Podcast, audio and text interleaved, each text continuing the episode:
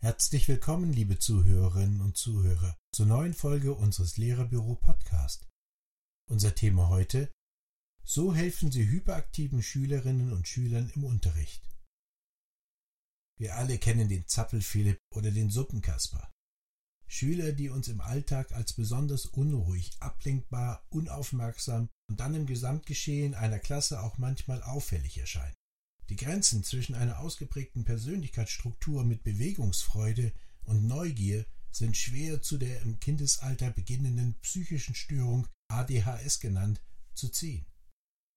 Die Aufmerksamkeitsdefizit-Hyperaktivitätsstörung ADHS gehört inzwischen zusammen mit Störungen des Sozialverhaltens wohl zu den häufigsten psychischen Störungen im Kindesalter.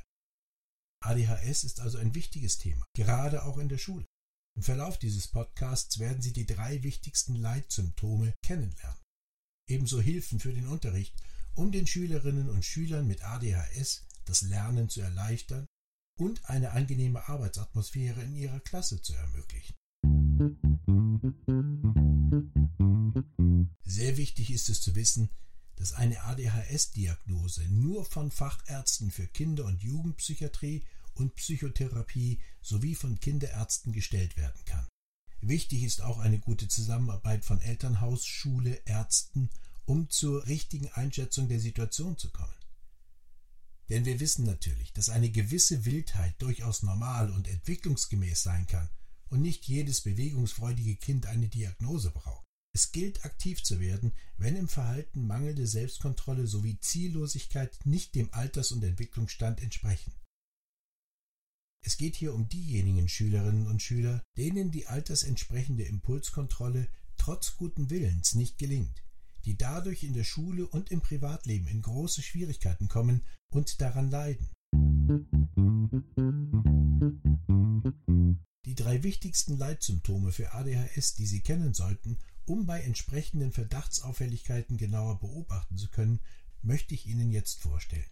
Erstens beeinträchtigte Aufmerksamkeit. Dazu gehören Flüchtigkeitsfehler, Nichtbeachtung von Einzelheiten, Schwierigkeiten bei der Aufrechterhaltung der Aufmerksamkeit bei Aufgaben oder Spielen, scheinbares Nichtzuhören, mangelnde Durchführung von Anweisungen, Arbeitsaufträgen oder Pflichten, Schwierigkeiten in der Organisation von Aufgaben und Aktivitäten, Vermeidung länger andauernder geistiger Anstrengung, häufiges Verlieren von Dingen, leichte Ablenkbarkeit durch äußere Reize, Vergesslichkeit. Zweitens. Hyperaktivität. Sie zeigt sich durch Zappeln mit Händen und Füßen, Stuhlrutschen, häufiges Aufstehen, Herumlaufen oder Herumklettern, Unruhegefühle, Schwierigkeiten bei ruhigen Aktivitäten, exzessive motorische Aktivität, die nicht von außen beeinflussbar scheint. Drittens. Impulsivität ist gekennzeichnet durch Herausplatzen von Antworten, Schwierigkeiten abzuwarten, das Nicht-Einhalten der Reihenfolgen, übermäßiges Reden und Dazwischenreden, Unterbrechung von anderen, Störverhalten. Diese drei Leitsymptome können sekundäre symptomatische Folgen nach sich ziehen, vor allem im Bereich der sozialen Anpassung und der emotionalen Interaktion. Schüler können dann vordergründig stur, aggressiv, verweigernd wirken oder und freudlos, traurig oder depressiv. Aus diesen allesamt negativen Eindrücken entsteht ein wahrer Teufelskreis an Lern- und Leistungsstörungen. In der Schule können wir unsere Einstellung und unser Lehrerverhalten gegenüber dem Schüler mit ADHS anpassen, wenn wir uns vor Augen halten, wie die positive Seite der Symptomzuschreibungen aussehen würde.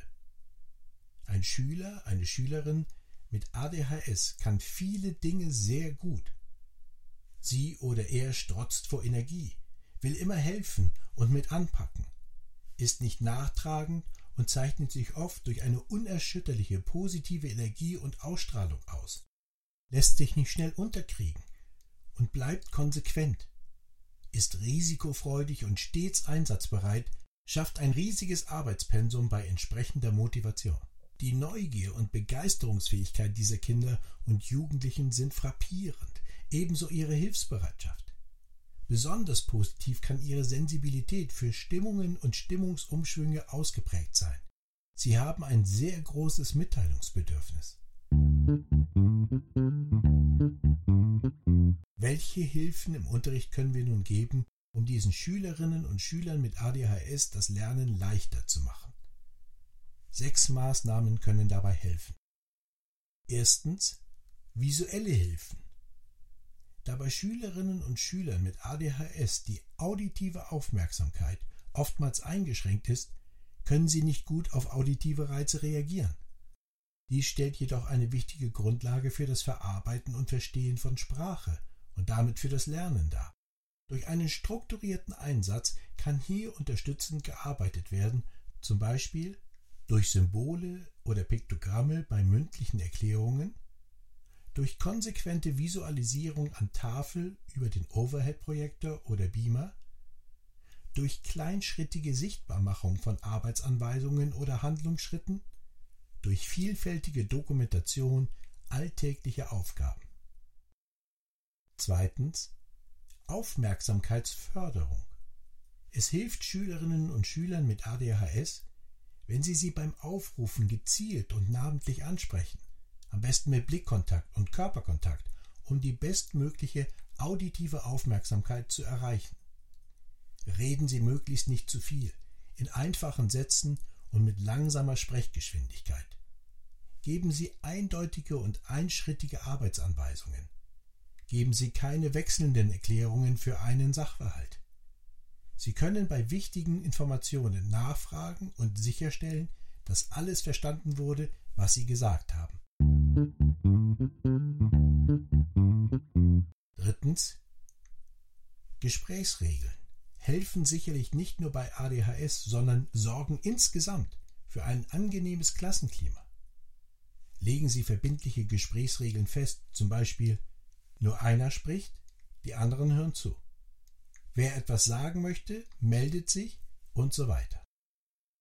Achten Sie darauf, dass die Regeln auch eingehalten werden und fördern Sie eine gute Gesprächsdisziplin. Sie können auf den jeweiligen Sprecher auch visuell aufmerksam machen, indem Sie das Unterrichtsgespräch mit Zeigegesten, mit Namensnennung oder durch Zuwerfen eines Gesprächsballs lenken. Viertens. Lautstärke und Raumakustik. Das kleinste Nebengeräusch wird von Schülerinnen und Schülern mit ADHS wahrgenommen und wirft sie aus der mühsam aufrechterhaltenen Konzentration. Dies wirkt sich besonders deutlich in einer Klassensituation aus, bei der ein gewisses Maß an Nebengeräuschen normal und unvermeidlich ist. Überprüfen Sie deshalb die Raumakustik in Ihrem Klassenzimmer. Wie hoch sind der Nachhall und die Gesamtlautstärke? Kann dies durch einfache Maßnahmen wie Teppiche, Gardinen, Pinnwände gemildert werden? Auch Filzgleiter unter Stuhlbeinen, Raumteiler oder Pflanzen verbessern die Raumakustik.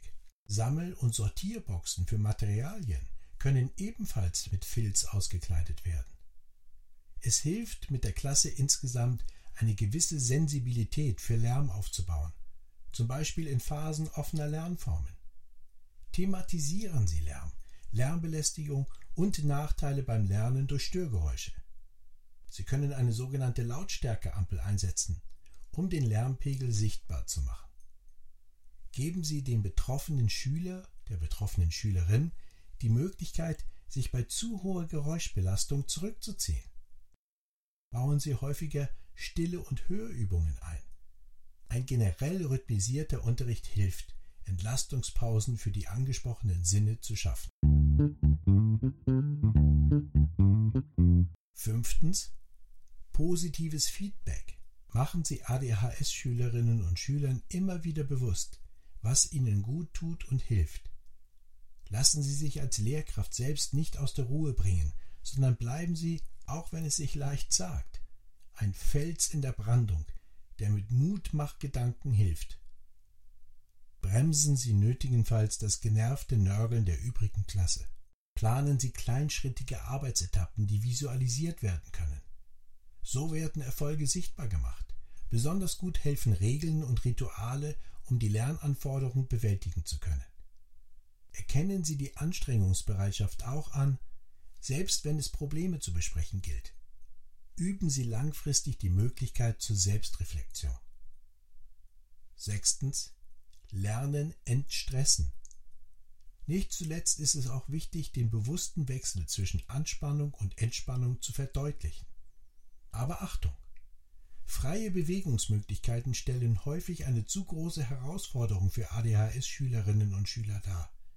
Es folgt dann womöglich ein oft nicht mehr zu bremsendes, grenzenloses Ausagieren, das alle Beteiligten völlig erschöpft.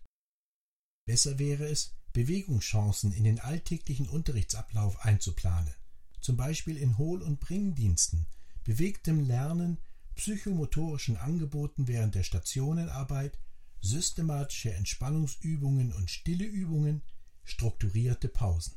Es ist also wichtig, die spezifischen Bedürfnisse der Schülerinnen und Schüler mit ADHS in der Unterrichtsgestaltung und im Schulalltag zu berücksichtigen, um diese Schüler adäquat zu fördern und für alle ein gutes Lernklima zu schaffen. Zur Erinnerung. Es gibt drei wichtige Leitsymptome für ADHS. Beeinträchtigte Aufmerksamkeit, Hyperaktivität, Impulsivität. Schülerinnen und Schüler mit ADHS haben auch viele positive Eigenschaften. Es gibt verschiedene unterstützende Hilfen im Unterricht. Visuelle Hilfen, Aufmerksamkeitsförderung, Gesprächsregeln, Lautstärke und Raumakustik regulieren, positives Feedback und das Lernen entstressen.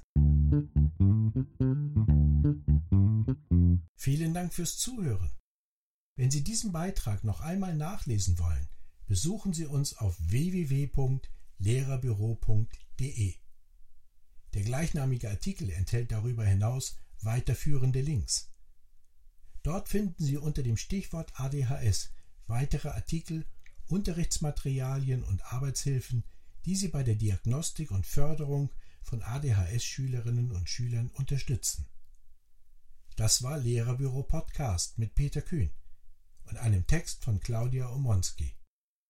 Unser nächster Lehrerbüro Podcast befasst sich mit dem Thema Tipps für effektive 10 Minuten Elterngespräche. Es grüßt Sie herzlich und bis zum nächsten Mal. Ihr Lehrerbüro.